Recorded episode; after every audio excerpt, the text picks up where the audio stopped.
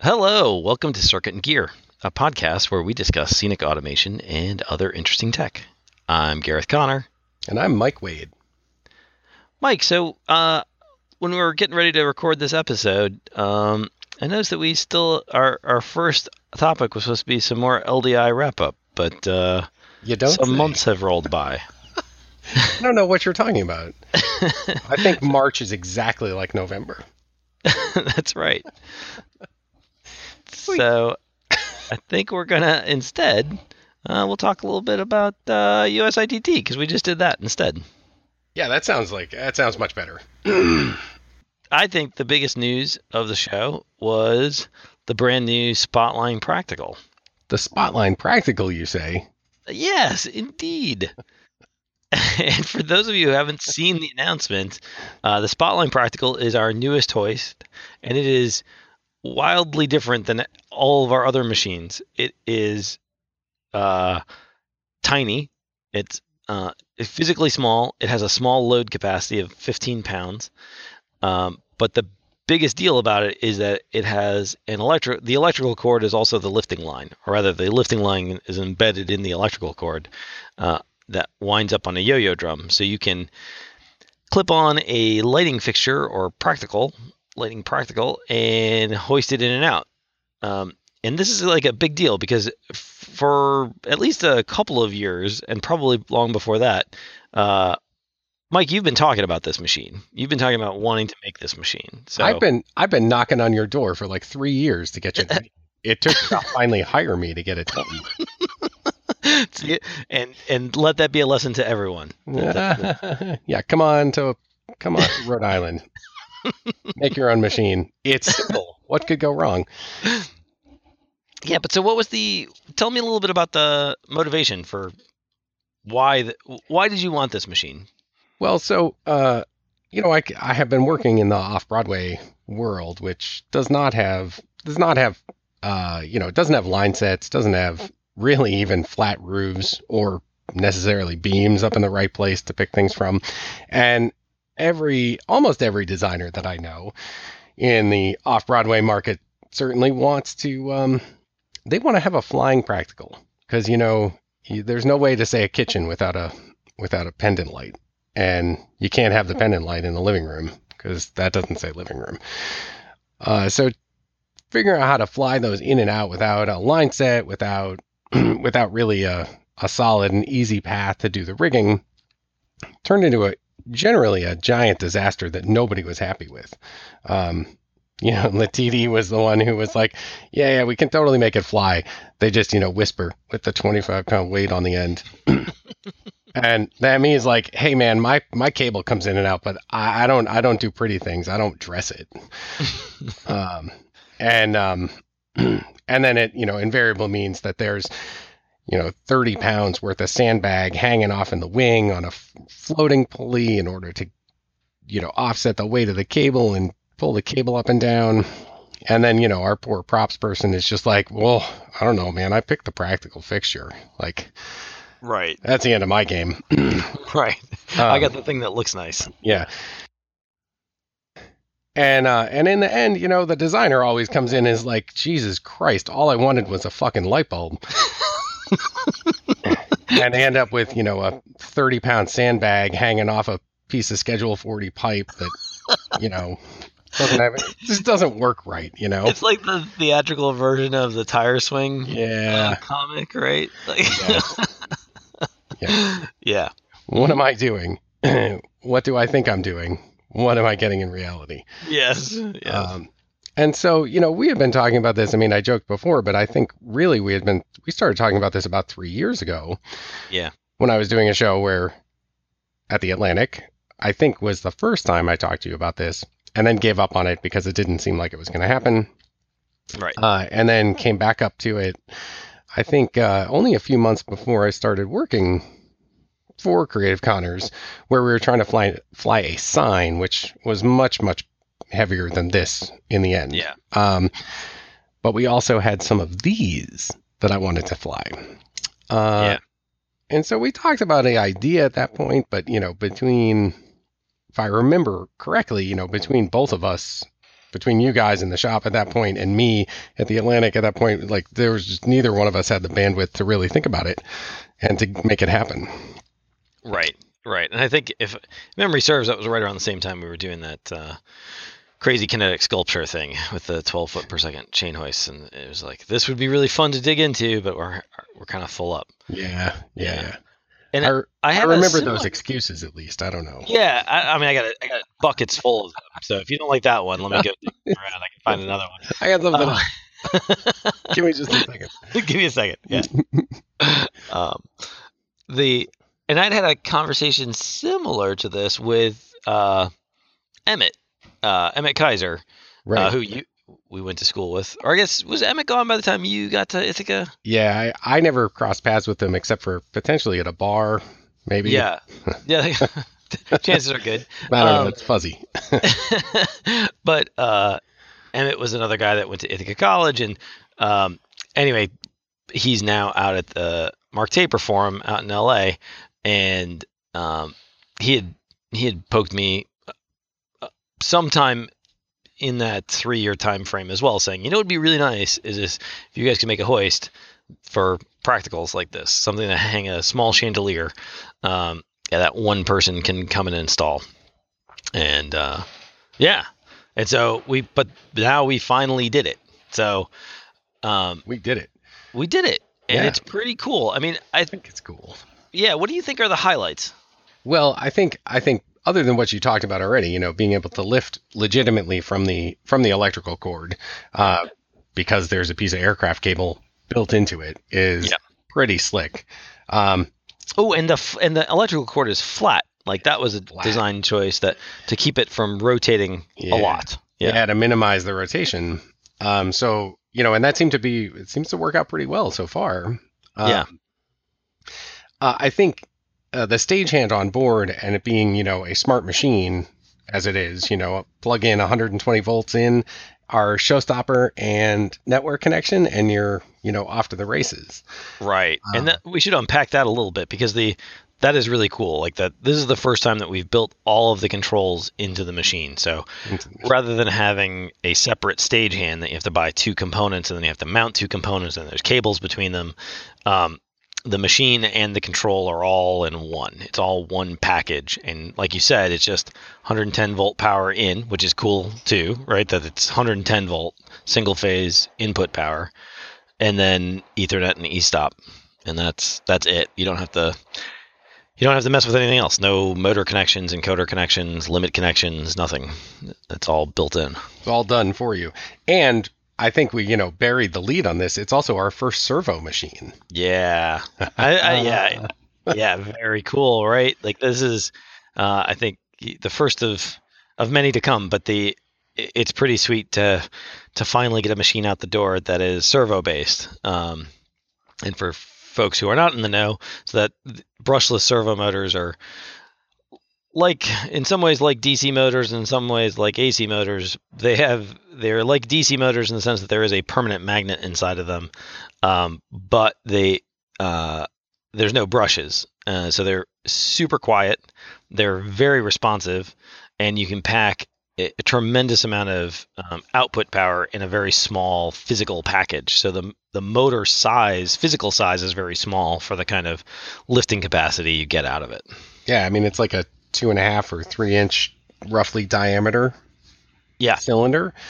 Um, which is, you know, and then the the gearbox too. I mean the gearbox is like it's like it fits in the palm of your hand. It's ridiculously small.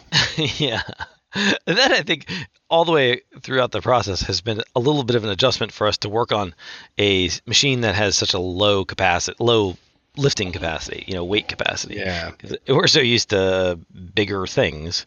Um, Right. it's funny to scale it all way, way, way, way down. So Yeah, and talking to the engineers through, you know, through the through that process, it was like, no, uh, no it it really is like 15 pounds. That is what we're going for.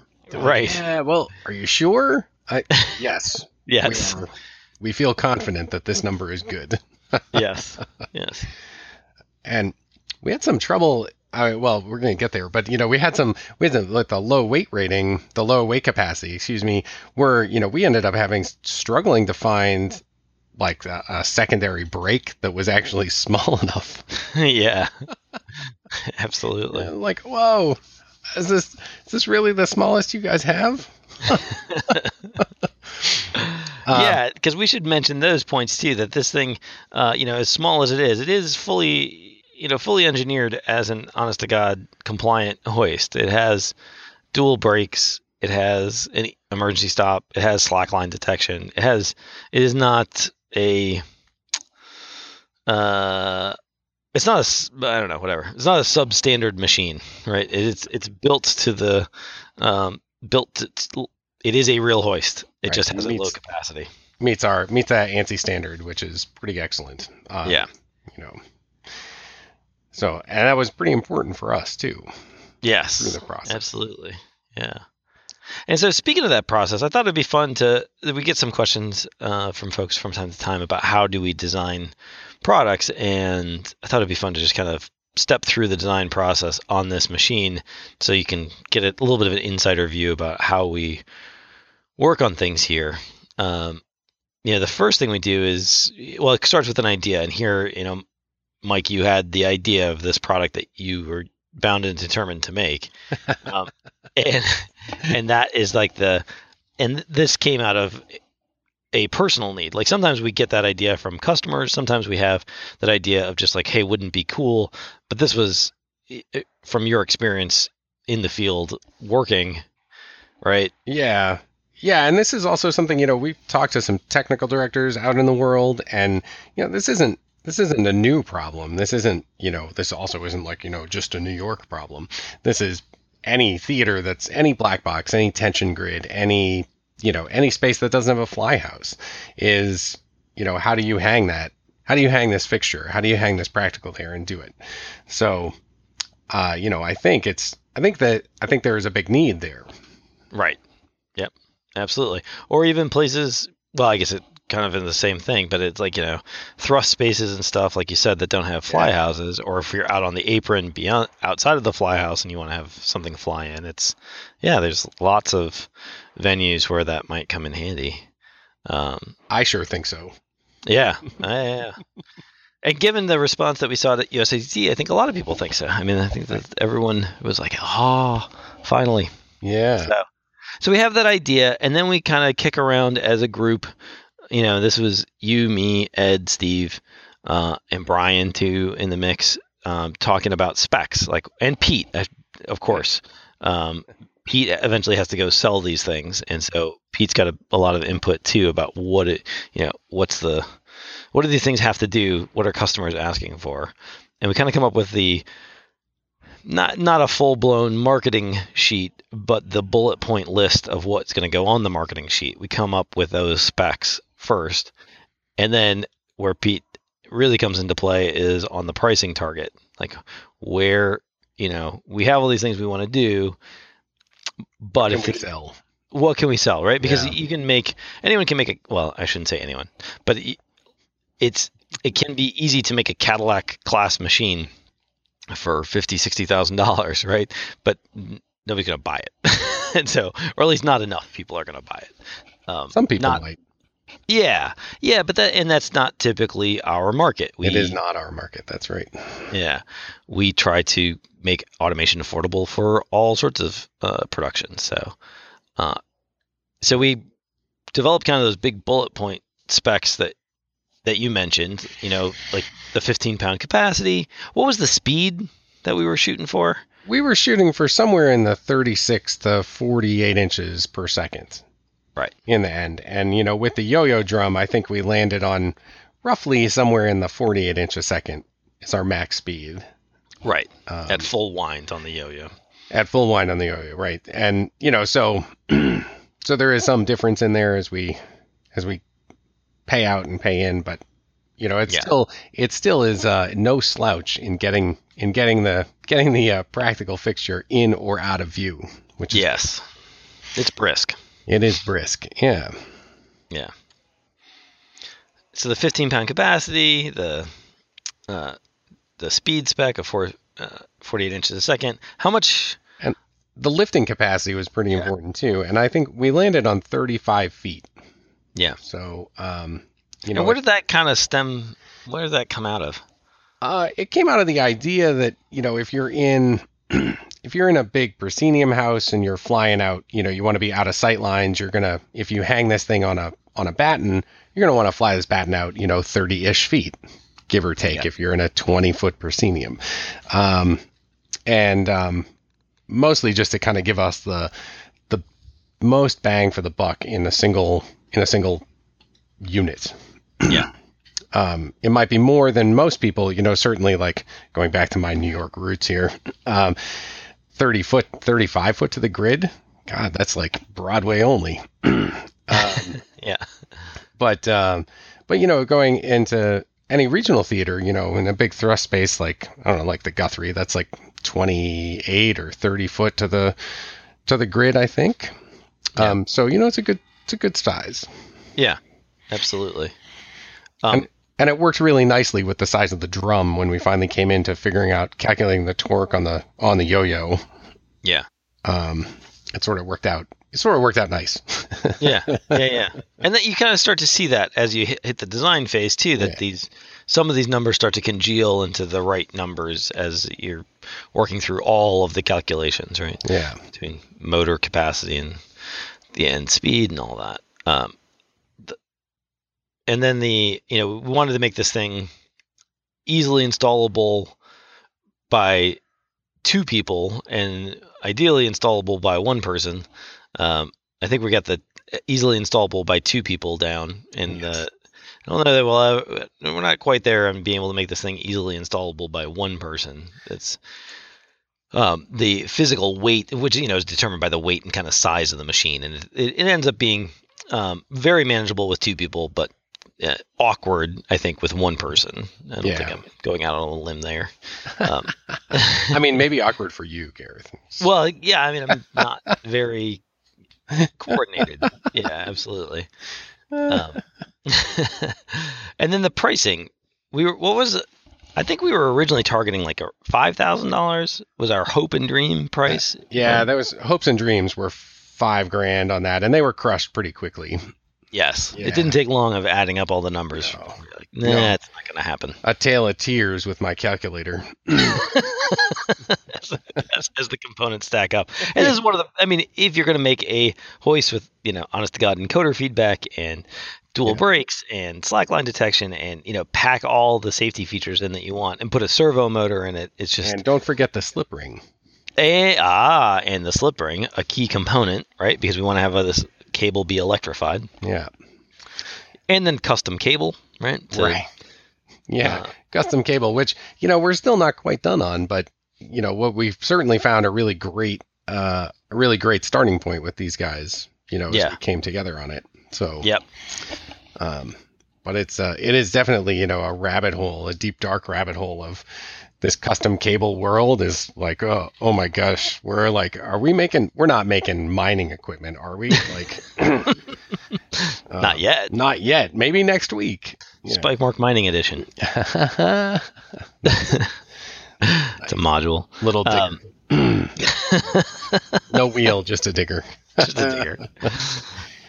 uh yeah so, then- yeah Go, sorry, go ahead. No, no. So we, you know, we just we we spent through, you know, on the on on our component research side. Ed did a huge amount of research on finding the cable. Actually, in the end, um, Yes. and we found a couple options, and the the company we landed on ultimately were the ones who could get us the piece, get us a prototype in the amount of time that we needed. Um, and you know, but it seemed to work out pretty nicely. Yeah, absolutely. Yeah. So we do kind of the component research, and and you and Ed uh, really spearheaded that effort with Ed doing a lot of legwork in terms of finding components, right? Ed, Ed did a huge amount of legwork. I Yeah. I feel I added you know one or two components, but he had he did he did the bulk of that that research and R and D on figuring out what was going to be possible and what we could get and how much it was. Yeah, and that's something that Ed really excels at, in in my view. Like uh, he's awesome about kind of taking these ethereal notions and just going out and finding a bunch of vendors that could be potential uh, suppliers for the for these Yeah. projects. Yeah. And- And I think when we started, when we started the first round of this, it was like right around Thanksgiving, and so that was like all the vendors were like, uh, "Wait a minute, there's a holiday in here." And then as we came back to the second one, I only realized this like last week or two weeks ago as I started looking back at the emails, and like, our second real push brought us like right before Christmas. And so then, you know, it's like, wow, we are just setting ourselves up to fail on these, you know, because every vendor is like, you guys are, you guys are crazy, right? Like, you're high. You don't want this tomorrow, right? Yeah. I mean, I, we were hoping for it. right because we and that's a good uh, thing to talk about. I mean there, there's been this idea for like three years rattling around in your brain and then and we've talked about it in the over that time um, but you've obviously spent more time than anyone noodling it. And then the uh, like really getting kind of motivated and organized happened october? November? I think it really started in earnest. We had a meeting. I think I came up to the shop and Ed came up to the shop in October. yeah And then, but then we really didn't. Then it was like a couple weeks of like, we were like, yeah, yeah, yeah this is really kind of, we're starting, we're starting. And then, and then we really started. yeah And that was early ish November, I, I feel. Yeah, that sounds right. Because it, Steve and I were still pretty well focused on Floor Pocket at that point, um, yes. which was the thing that we had been working on and released at LDI, of course. Um, and you guys were then rolling on to the next uh, product design. Um, and Steve and I were still banging on uh, Stagehand Apprentice as far as that goes, if memory serves.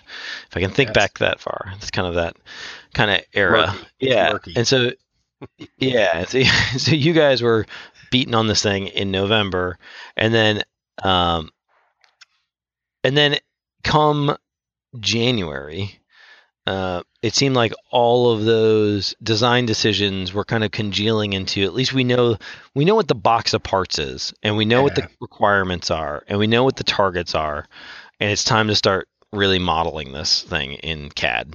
Yeah, I kind of ran into a brick wall of being able to talk about the pieces any further until we were really looking at them, even in a model, in you know, in a model sense, not necessarily in the real world, but like, how can we actually start seeing how this is going to come together? Right.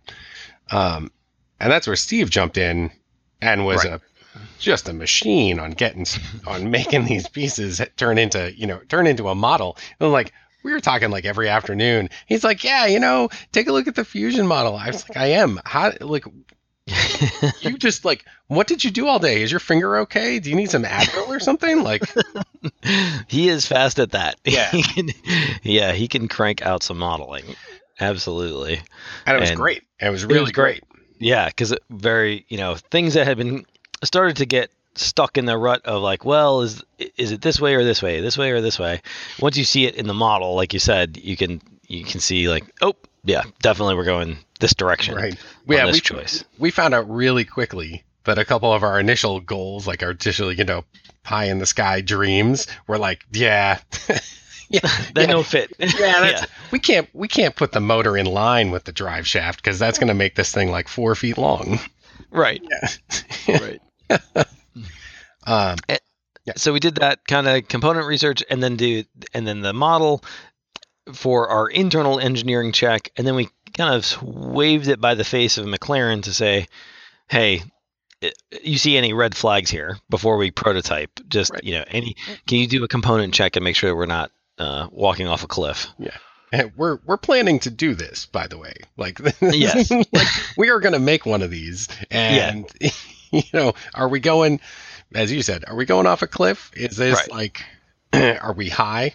I'm going to bring Mhm. that back in here because you know, um, but yeah, it was a it was a cool process actually talking through with the folks from McLaren about it. Um, Yeah.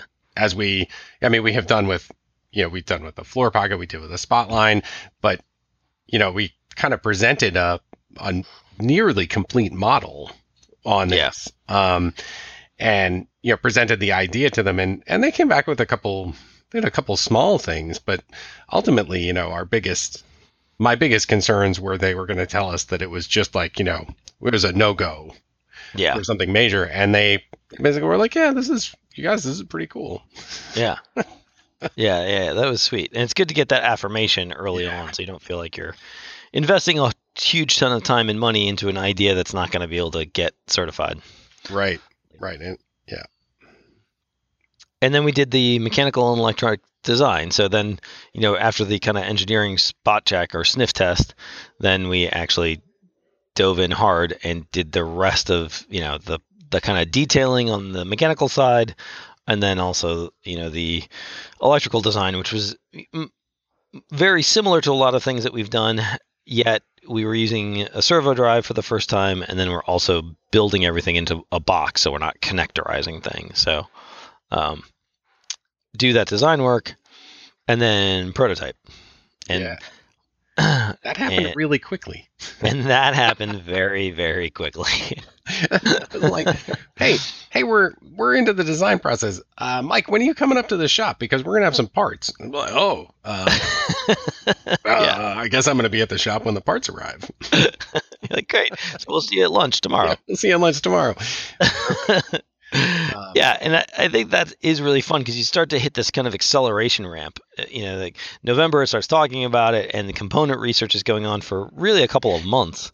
yeah. um, and then and then kind of design phase you know hardcore design phase lasts a few weeks and then prototyping is like two weeks and, then and then you have a thing and, um, and quite a bit of that prototyping was like we, you know, designed the electrical box and sent it out to have somebody make it.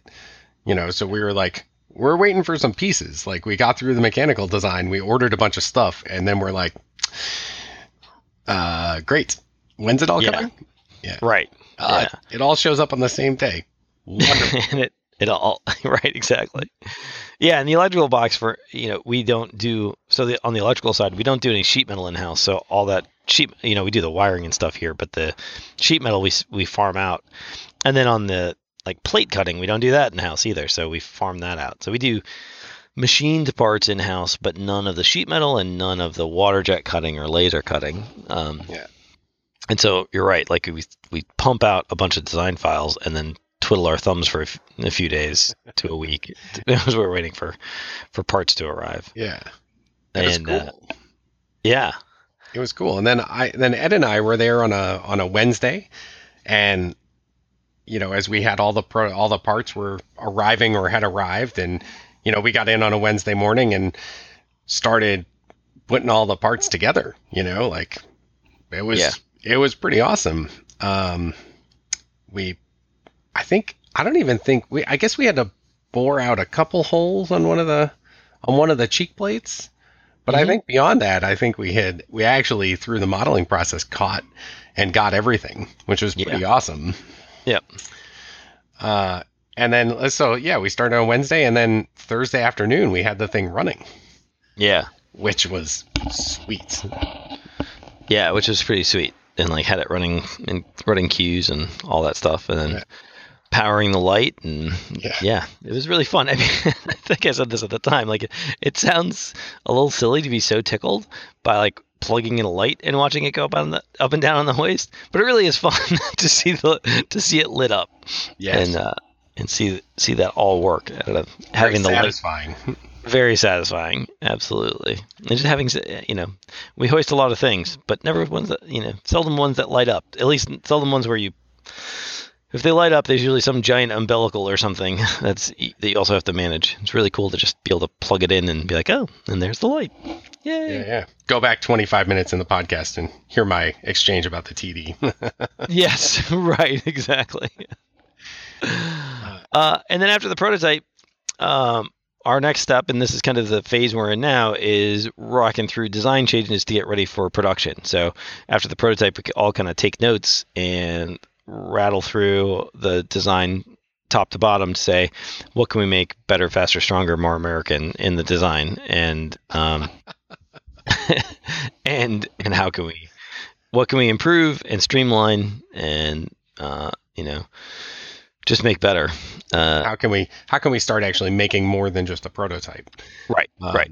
Because we assume we don't want to always have you know three or four people working on a single hoist you know eventually we want to be able to do these things in stages and Yes. um, production line them so And yeah, and that I mean one of the things that we as we were putting together the prototype, I think, you know, this is as you said, this is the first machine that includes the electrical box on it. And so we're not connectorizing except for some of the servo parts that come that way, but you know, all the rest of it is we are we are making a stagehand and a machine all in one. And so this is a slightly different approach to the wiring Yeah. than than we are used to as well.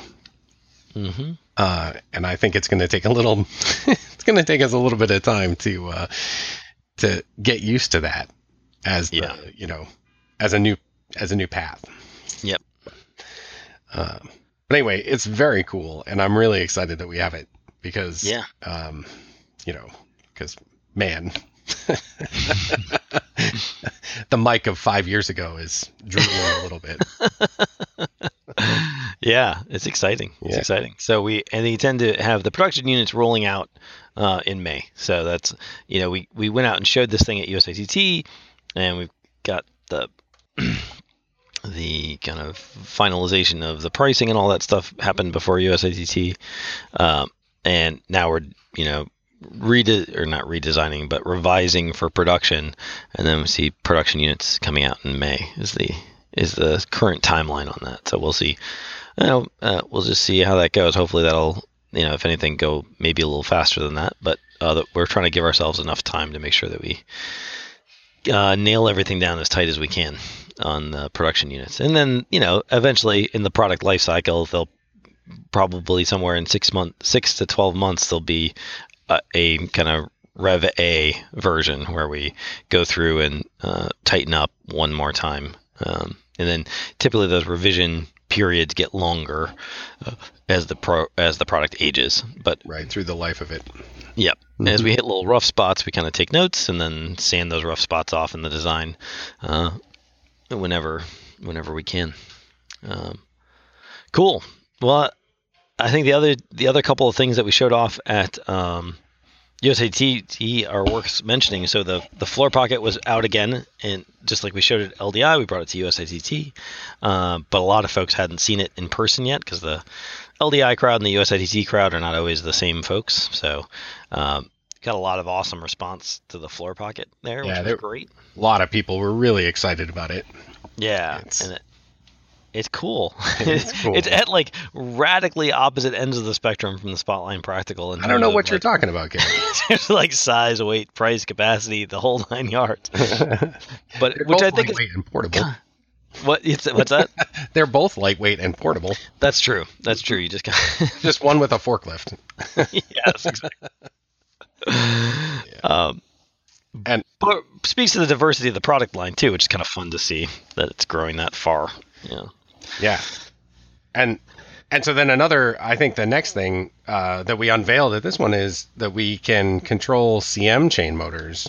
Um, Yeah. specifically high speed half ton uh, chain motors. So we've got uh, we've got the CM hoist at 18 inches a second, which is pretty crazy fast for a chain motor. Um, They're also extraordinarily quiet. Um, Yeah. you know it's not and and smooth which like quiet and smooth are not two things you put together with a chain hoist um, right.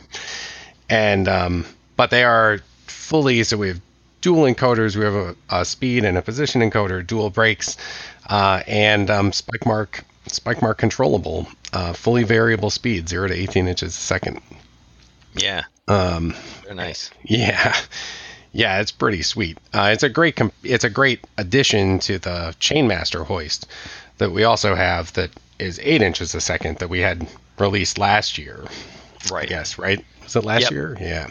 Yeah. Last year. Yeah. Um, and um, you know that too is a is a great you know it's an eight inch a second machine and um, dual encoders, dual brakes, and they are very cool too. Um, yeah.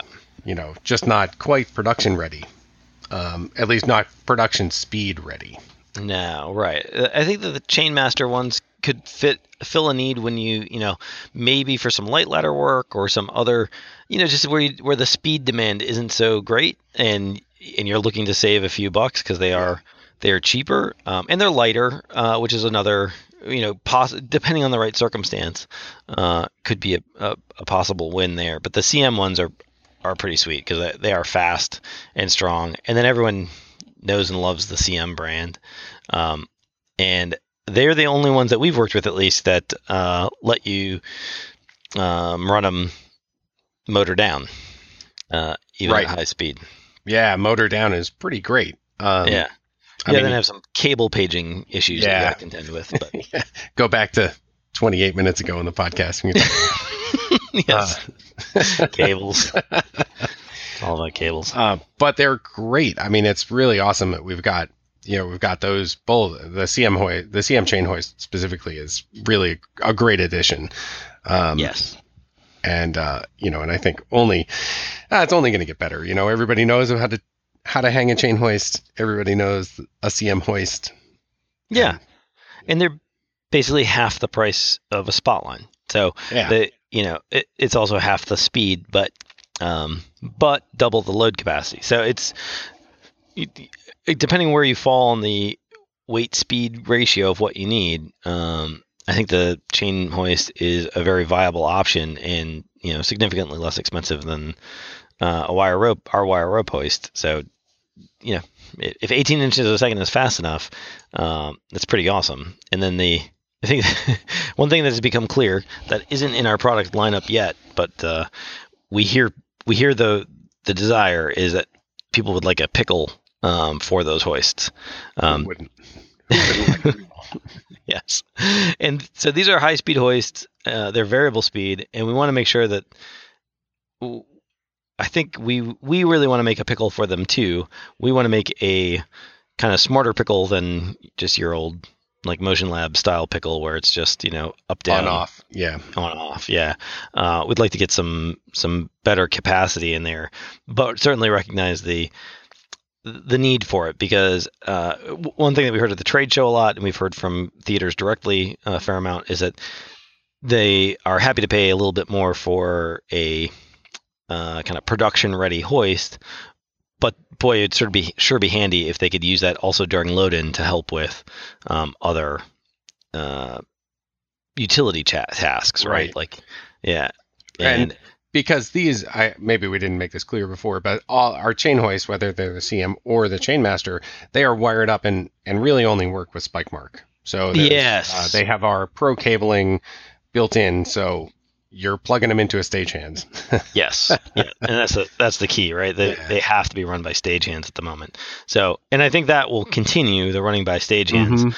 But what we're looking at is to come up with a pickle that uh, can talk to the stagehands, basically. And what I think would be really cool is to end up with a kind of network enabled pickle that allows you to keep the variable speed aspect of it. Uh, so that Yes. Because that house i think that would be sweet. If you, if you could you know have variable speed pickled controlled hoists and be able to rather than bump bump bump when Yeah. you're just be able to creep in the chain hoist. Or you know, say, hey, we need to bring that in two and a half more inches, and bring it in two and a half, two and a more inches. more inches. yeah exactly. Which so, yeah, it's great. So, yeah. So uh, but that's that's on the horizon but what's here now is the hoists themselves running on uh, stagehands and spike mark which is pretty sweet Yeah. Um, the updated trick line. So for the first time ever, we brought the trick line out, and we brought it the the new style trick line, which is uh, much better than ye old trick line. Um, it's a much more polished up version of that machine, uh, easier to mount, lighter weight. Um, it's it's pretty sweet, and Still does the same things, you know. Yep. Still is a linear actuator, belt driven. It's pretty awesome. Yep. And a half horsepower motor. Yep. Which means it can plug into the Stagehand Apprentice, which we brought out for the first time at USITT, and Yeah. in both of its flavors, both its uh, three-phase kind of standard configuration that we've known and loved for years, but then also the new 110 volt version, uh, which is awesome. Yeah, it's really great. The 110 volt version we can plug into the wall and power up to a one horsepower three phase motor. Right. It's Uh, awesome. Yeah, it's really cool. So our little trick line was running on 120 volt, 110 volt stagehand in Yeah. the in the booth. yeah. Indeed. Um, and then something else that we just recently did, uh, we updated our turnaround sheaves. You know, because now they we I don't know we were looking at how they were how they worked with the with the the push stick that was updated, you know, a year and a half ago, Yeah. and um, and so now we can we kind of made some adjustments to them so that we can use them as a mule coming off of the off of a push stick. So if you have a push stick that isn't uh, directly in line with your track, you can you can have it set off 90 degrees and use the turnaround as a mule, and then use another turnaround at the opposite end, uh, which keeps our track spacing, our deck dog spacing, consistent at whatever that is, inch and seven eighths Yeah. center to center of the line. Yeah, and that's a really nice improvement because now it's just one one piece of hardware that can be can be used in either configuration, either as a as the mule or as the turnarounds, and Yeah, simplifies the installation quite a bit, which is nice. So, yeah, it's very cool. I think. yeah, and so and you certainly don't necessarily have to use a turner or a mule coming out of the uh, push stick V2s. You know, of course, with the the zero fleet, you can tuck them right up to the end of the track. But a lot of times, you do want to, like you said, tuck those two uh, ropes closer together, the return line and the haul line, um, and the um, turning the winch 90 degrees to the track, so it's perpendicular with the track. You can shoot off the, out the front of the winch, turn 90, and at that point adjust your spacing to the inch and seven eighths and get a tighter, tighter pack. yeah. So which is which is actually how we came around with this because we have three of these we have three push sticks out on a project in LA right now where we have a deck track that is that has three tracks in it is like 21 inches wide. Right, right. yeah we're not sticking three of the push sticks no matter how small of a footprint they are nope, next to each other Nope. like that. Nope. so. Yeah, and that so a lot of really fun new stuff that we showed off at USITT, which was great, and uh, and it was it was a good show. A lot of lot of energy, and it's always fun to like spend that much time out there with the customers and see what everybody else is doing, and I don't know, just it's good stuff, good times. yeah yeah, it's you know three days of three days of getting onto the show floor and then realizing it's five o'clock you know Right. oh my gosh where did the day go Absolutely. I haven't even gone to the restroom. This is crazy. yeah. yeah. What other things? What other interesting things have happened? So in in December, uh, we pushed out a, a Spike Mark update. So our current update, our current version of Spike Mark is now 3.7.1. Uh, we made a couple little bug fixes in there and a couple additions, but the biggest thing was that we updated our firmware um, on all of our stagehands to include uh, our newest feature called persistent position. Uh, so for those of you who don't know what that is, um, it it basically stores we are storing the current position data in the stagehand now. Um, so the battery backup is no longer necessary. Uh, once once your machine is idle, if your stagehand is you know on a deck track and once it's been idle for 20 seconds, it'll pull the stagehand and see what position is currently stored, and if it's different than what it current what the current position is, it'll write it to the stagehand. So at the end of the night, after you've saved your show and e-stopped and shut down everything, you can power down your stagehands and turn them back on in the morning, and their position will be the same place. Yeah. It's pretty nice. It is Like the really awesome. it's really awesome. It was really awesome, even just taking it to uh, LDI, you know, because, or sorry, USITT and and LDI. But uh, no, actually, it was, it, we didn't have it for LDI. But for USITT, we had all the all the machines prepped in the shop, and like powered everything down. Went to LDI, uh, USA. I keep saying it. Went to USITT rather, powered everything up, and everybody knew where they they were in Yeah. their position. Yeah. Like, yeah, that's pretty awesome. It was pretty great. I was Yeah. I was on a gig in January in San Francisco. You know, we just had like a push stick out there, and we are doing stuff, and you know, and it, the electricians kept unplugging our disconnect and you know turning stuff off. And it's like you know, in the past that would have driven me bananas. Um, But in this case, I was just sort of like, yeah, whatever. You can, Right. You can do unplug that all you want, man. Right. It's not going to Yeah. hurt me. But to get all that goodness, you gotta update Spike Mark and you gotta update your firmware. Yeah. Yes. And and no, as a matter of fact, if you update SpikeMark and you don't update your firmware, things are things are going to be no good for you. goofy, goofy, Um, because it totally changes how we handle reset position. Um, Mhm. and reset position used to track the offset for position inside the spike mark file, which was never a great idea, but it was just kind of the the the lesser of all evils at that point. And uh, the new persistent precision feature is a much better way of tr- it tracks the offset in the stagehand instead, um, and, which is much much better. But that means that reset position, if you've got a mismatch in firmware and software, reset position it no bueno. It doesn't work. it's no good, no good whatsoever. No. How many support questions have we gotten so far? I mean, it's been like well, like four, maybe five since since we released this. We're like, ah, this thing's not working. Something is broken. Yeah. We're like, yeah. send me your log file. Ah, I think what's broken is your firmware. Yeah, and we've had probably at least three or four of those be where that the initial response is, you know, hey, I think Spike Mark and your stagehand are not in sync.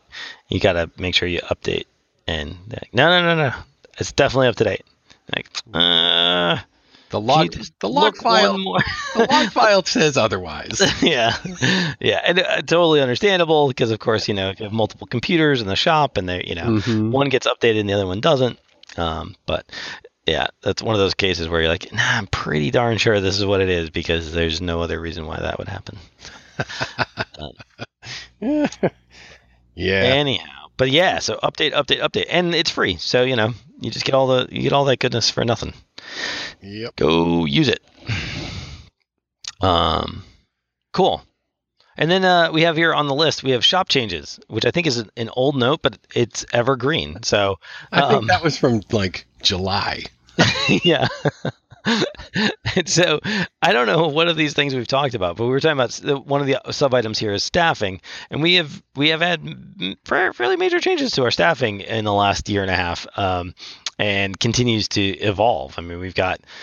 Uh, I guess a dozen people um, on the on the staff now, um, but some of the highlights are uh, obviously Mike has been you've been here you passed your one year anniversary now. I know. I know. Yeah, Which is exciting. Thanks for the balloons. They were they were a hit with my daughter for like two and a half weeks before they finally before they finally didn't float anymore. I got the Mylar ones because I know those things stick around like luggage. I mean, Oh. those things are. They Yeah. stuck around forever. Yeah. We played a game. She decided the game was keeping the balloon down. So I like that idea. yeah, yeah. Yeah. Uh, and then, of course, Brian uh, is running operations now for us. Uh, so he's doing like logistics and keeping the shop running well and uh, and overseeing rentals and many things. Organizing, organizing, Organizing. organizing. Yes, yes, yes. Everything has a box. Yes. yes, it does. Which it is does. And, and all of our and all the boxes are better too. Yes. So it's, it's, it's Yeah. just wild improvements We being made. stepped up our crating game. Yes, the crating is significantly better than it has ever been in the past. Um, it's really good, and like uh, he's put a lot of effort into making our uh, rental packaging better too, uh, Yeah. getting that those scenarios worked out, and yeah, he's doing he's doing bang up job everywhere.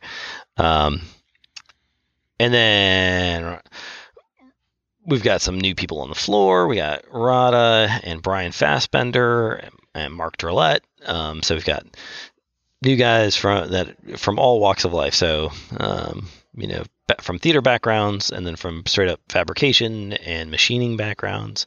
Um, yeah, and then I, th- I don't know anything. Any other highlights that we need to hit on that? I am I missing anybody?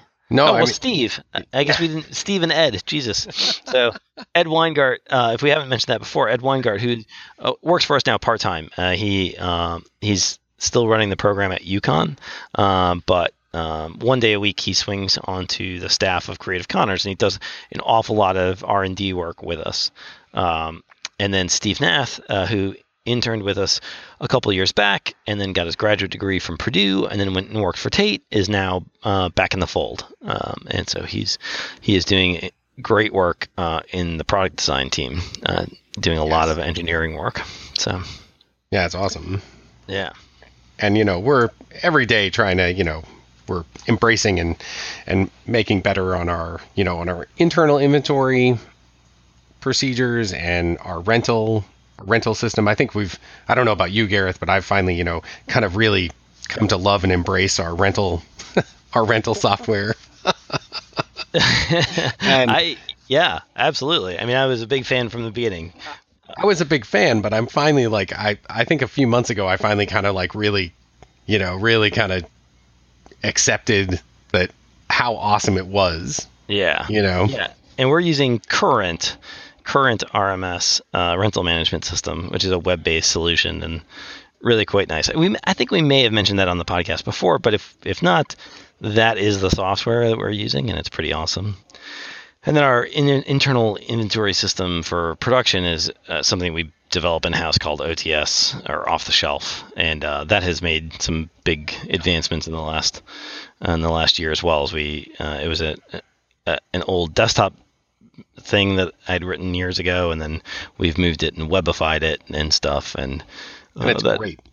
Yeah, it's really great. You know, it's I mean, between between those of us who aren't in the shop, you know, both Pete and I can log into it and check order histories or see what's there or put in a you know put in a purchase order um, you know yeah. a sales order and you know get things moving through it's pretty awesome yeah yeah and it's very easy to like recall history on yes parts of where you know parts have been used up or what history of uh, customers orders and things and it's it's pretty nice and then um, and getting better. It's still because it's because it's an internal tool. There's always some some rough spots, and we make them better over time and stuff. But it's a uh, it is really custom fit for the small manufacturer, which is hard to find yeah. uh, out in the world.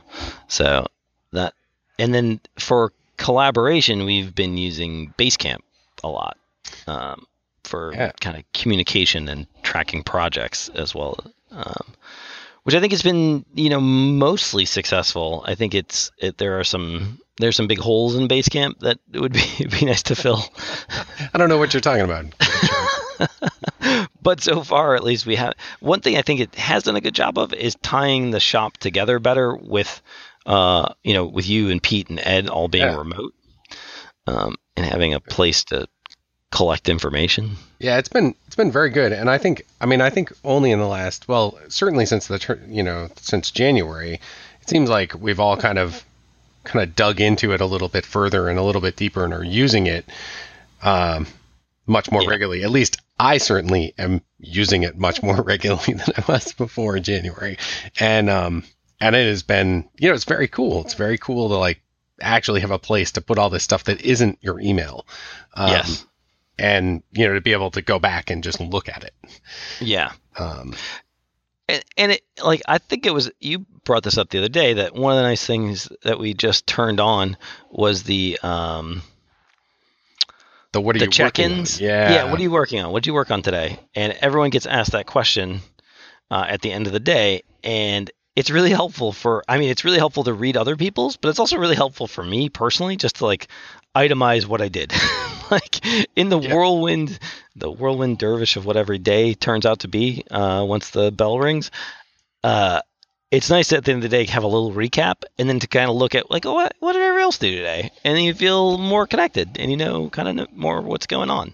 And you can also see, you know, like, um, you know, how projects are moving along through the through the shop, even if you haven't talking talked to that person directly all day. So I think it's nice.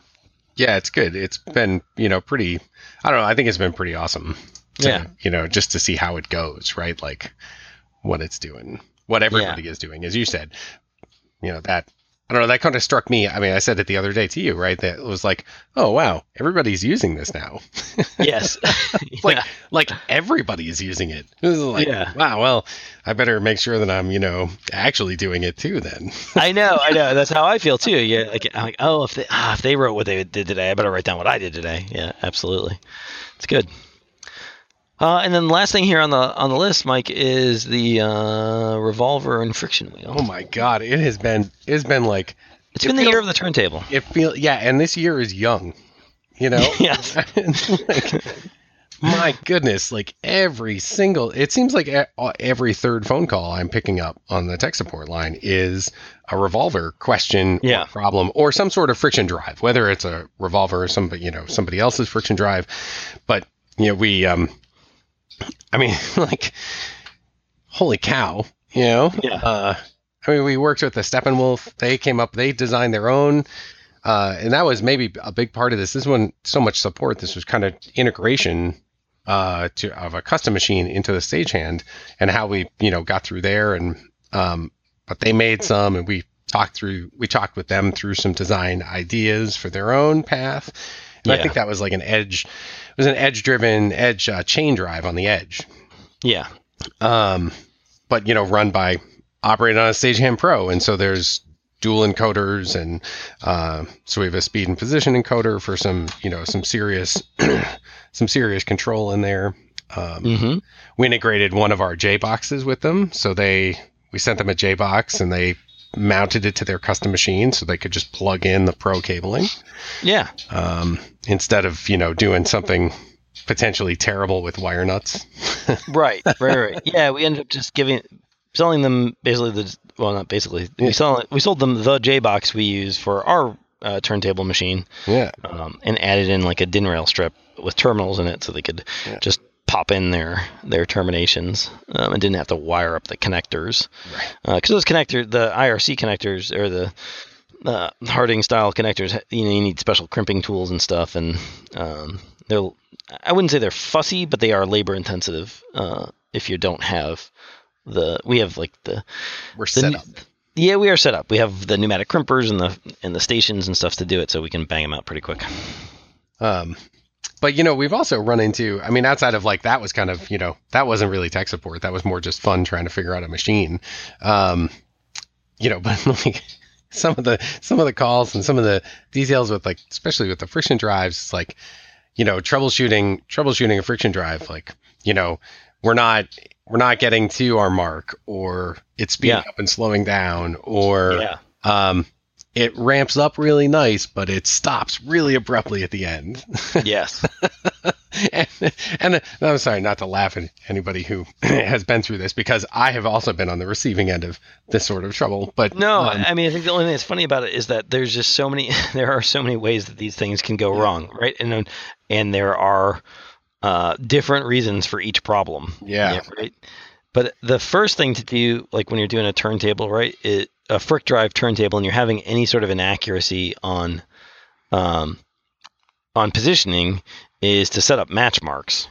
yeah. And I mean, I would even be so bold as to say, do that before you even try and set your position scale. Sure. Just you know, put a match mark on your wheel, on your encoder wheel, and on the edge of the turntable, and find yourself a match mark on your on the on the top of your turntable and your surround. Drive it around manually and drive it back to line up your your deck match marks and see if your see if your encoder wheel matches up. and yeah, and that can't be overstated, right? That Yeah. it's like you want to mark the turntable to the floor. You want to mark the frick wheel to the turntable, and you want to mark the encoder wheel to the turntable. Yeah. And you got to roll, you know, go out some amount, somewhere around 360 degrees. It doesn't really matter. Um, but the key is now reversed course and come back and line up the turntable to the surround deck. And if everything was working perfectly, if those were meshed gears, then everything should line back up when you come back to zero. Right. Um, but and Reality. you're just doing this on manual, right? Like you're just jogging. Like forget the Yeah. computer at this point. You're just trying to make sure that everything is not, nothing's slipping. yeah.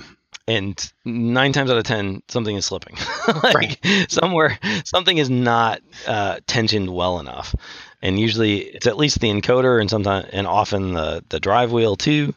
Um, it and now is that then at that point you start playing with tension and well playing with meaning increasing Yeah. um, increasing tension uh, to make sure you get better contact on the on everything and the other problem you can run into with encoders is if they're not completely planar to the turntable like if you imagine if that encoder wheel was you know standing up vertically and the turntable was running around, then you'd get nothing for position. It would be totally inaccurate because it's just dragging across the wheel. Get a nice flat spot on your on your encoder Yeah. wheel. It'd be nice. It'd be like a the world's most expensive sander.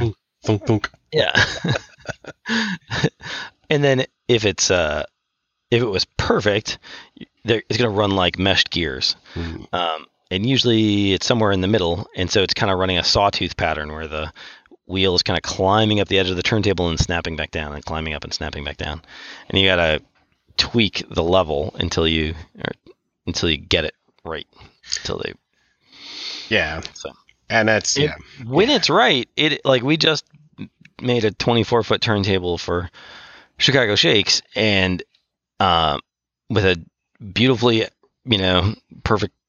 Well, perfect's a, a strong word, but like with nothing more than about an eighth inch of run out on the turntable over 24 feet, which is pretty good, Yeah.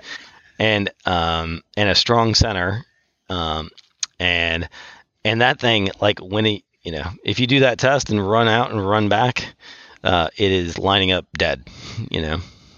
Yeah, a few months ago, I I went on site.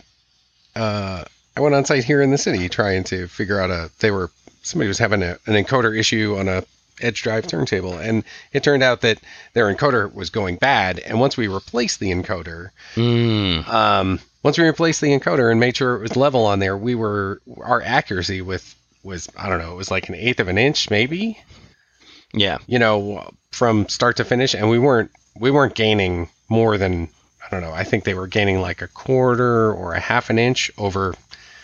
It was like four full revolutions. yeah. Yeah, it's like yeah, that's, That's that's really good. yeah, that's you're not gonna find much better than that. not yeah, not on a friction drive, right? Like Yeah. you know, if you if you need dead accuracy and you're like trying to line up tracks or something, then really a friction drive dancer wheel encoder is just not the right sensor for you. You know, you need, you're going to need something geared, literally geared into there. But um, but the uh, dancer wheel is very convenient because you can build kind of any turntable and then drop it down on the on the perimeter and read the edge of the turntable with the dancer wheel, and that's yeah, pretty easy. So, um, and then you got some signs that your revolver needs some tuning love, like as we all do from time to yeah, yeah. Every once in a while, uh, yeah. So you know, if one of the biggest things, uh, I mean, I touched on it before, but if you're getting if you're getting some bad movement, you know, if you're Yeah. if you try and if you can jog your machine and everything seems cool, but as soon as you try and write a cue, you get erratic movement or speed up, slow down sort of problems. You know, those are those are indicative of you've got some tension issues on the with the drive wheel or the friction wheel, or you've got some tuning problems. And one of the biggest signs in the tuning problems is um, when your cue timing in Spikemark and real life don't actually meet at the apex of awesome. yeah, Um, you know, where you, so what I mean is that you can run a cue and it'll tell you it's going to take, uh, let's say 30 seconds to complete. And you're going down, it's counting down, counting down to zero, and then it starts counting, then it starts counting in the other direction. Uh, Yeah. and you're still going. Um, that is, that Yeah. is one surefire sign that, that you need some tuning. Uh, because, Right. Or that you're telling, you're asking the turntable to go too fast. Uh, Right. That it is actually going faster than it can go, or that you've programmed it to go faster than it can go. right. Um, one good way to figure that out right off the bat is to make sure that that little box abort on position to on position error uh, is actually checked. Yes. And when you press the go button, if it faults out with a little ruler and a position fault and Spikemark, Yeah. then then we got to go back to the tuning tuning drawing board. Right. Or uh, the other thing, I- if you suspect your tuning is good, the other thing I tell people is try writing a cue that that is half the speed. You Mm. know, just like cut your speed in half and see if it runs. Because if that's the case, then chances are you've written, you know, the, the machine is being told to run faster than it can physically obtain. Right. Um, and that will be a, a quick, easy way to see, like, ah, it runs fine if I at half the speed, yeah. then Yes. I've got a speed problem. Then we have a speed problem. Yes. Yeah. Yeah, and uh, as I mentioned before, you know, another another piece on the speed front, you know, if you're asking it to go too fast, um, is um, you know, if you get to the end of your cue, if you're running and everything, your ramp up is smooth, and then the end of your cue is very abrupt, um, that generally also is a sign that you're go you're attempting to go too fast. Yeah, because an odd quirk of the motion controller is that if it's behind uh, target time wise, that it will throw out the deceleration ramp to try to make up time. And it's goofy at best, but that's what it does. Yeah. And, and so that's the, if you know that, then you can, if you see, because the, the symptom is weird. It's not like it faults, it just runs and stops very abruptly as if no deceleration, but you check target and it's on Right target. on. Yeah. Yeah. And that is a sign that you're trying to run too fast. And one way you can check to see, you know, Spikemark has a speed readout, so you can jog the thing and watch the speed readout and see what your number is and make sure that the the velocity that is the actual maximum is not uh, that that is you're not exceeding that in your cue. Uh, you don't like if it's if it reads out at 36 inches per second and you're programming it to go 48 inches per second, you got a problem Yeah. the machine can't actually do that. Um, or the other thing that I'd like to do is I look at the VFD readout while it's running, and if it just ramps up and stays pegged at full hertz output, if it just sits there at 60 hertz for the whole cue, then it's it's a good indication that it's really being told to run faster than it can because the motion controller is just flooring it. Because even at full speed, you'll see some little variations in that flicker. It'll flicker from like 60 to 59, 60 to 59, 60 to 58, 60 to 59 um, as it's running, as it's making minute adjustments uh, throughout the cue. And if it's um, and if it's just staying steady at 60 hertz, then you've programmed it to go faster than it can really go because it's just flooring it, and that's it. Right. Right. And there are ways to get around that. You can overspeed the turns. You can overspeed your stagehand and get a little faster. Um, You know, and if you're the, it is, it is, it is totally doable. It depends on how far into the process you are and whether or not it's the right thing to do. correct, correct. Because something that uh, has come up from time to time when you bring this up to folks, you know, you say, "Hey, you know, it's it's just being cu- it was cued to go faster than it is. Let's just lower the the programmed rate." And then um, y- the response is from the the artistic team sometimes like, "No, no, no, we can't change the cue. It can't go slower." And you're like, "Well, it's." Not, we're just changing the number. Like it was going as fast as it could possibly go us changing the number from 48 to 36 just means it'll a- actually be correct now. It it was only ever going 36 inches a second anyway because that's all it could do. Like it was it was at full speed. Um, but you'll get sometimes a little bit of uh, pushback. yeah. Yes. Yeah. Well, we can't change it now. Well, Yeah, you're like no, we're not changing it now. We're just yeah, we're making not. the numbers make sense. But I guess so. I mean, we can leave it there if you want. yes. How's that saying go? Ah, no. um, anyway, I think uh, any, you know, there's uh, one other one other wheel tension problem on revolvers that's you know pretty indicative of a of a tension issue is a pile of rubber underneath the underneath the revolver. Um, you know, Yeah. if you're if you don't have quite enough tension on your uh, up against the edge of the turntable and the drive, then the wheel is just going to spin out uh, until it can start going. And Yep. um, and uh, yeah, yeah, pile of rubber. Yep. You probably need a little more tension. Retention. Yeah. Um, we did make a little handy guide uh, about a month ago, I think, maybe two months ago, um, for for how to check your accuracy on your um, uh, encoder accuracy specifically uh, on a turntable on a friction drive. And Um, where is that guide? It is on our website. It is uh, under manuals and directly below the revolver manual, as a matter of fact. So it's creativeconners.com slash resources slash manuals.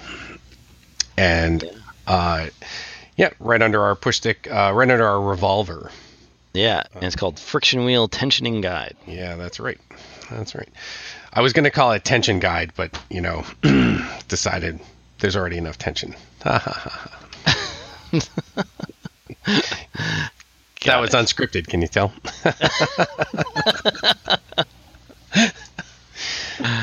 Yeah, it's a great little guide, and it's it's very brief, but it has a nice little pictorial in there too. Um, and uh, you know, it's a it's a good write up of all of these ideas, uh, of everything we just talked about in written form. well laid out and should help a lot of people. So, Um, good, good. Yeah, and you know, and and just to like wrap this up, it's all important anytime you're doing, anytime there is automation involved in the show, um, turntables, uh, tracks, anything. You know, it's important just to have enough time for the technical aspects to make sure that it's actually functioning and doing the things that you think it's going to be doing. Um, because rushing into rushing into a show, rushing into tech, if you haven't had the opportunity as the automation operator or TD to really, you know, to tune them to tune the gear to make sure it's running and operating correctly, it's uh, it you're setting yourself up for unfortunately some some rough time during the tech process. Yeah. Um, you know, if you can even just get a couple hours to um, with you know no artistic folk on stage to be able to run the turntable around and make sure that you're hitting your marks and you're hitting your timing, um, it will make the whole tech process smoother. Indeed. Indeed. Yeah, it's sage advice. it's just just from a tr- you know a ta- a trail of tears. Yes, exactly. Sweet. Well, I think that's it. Um, thanks everyone for listening. Uh, if you like the show, please rate it on iTunes and tell your friends. It's the best way for people to find the show. And if you'd have if you have things you'd like us to talk about, send an email to podcast at creativeconners.com. See you next time.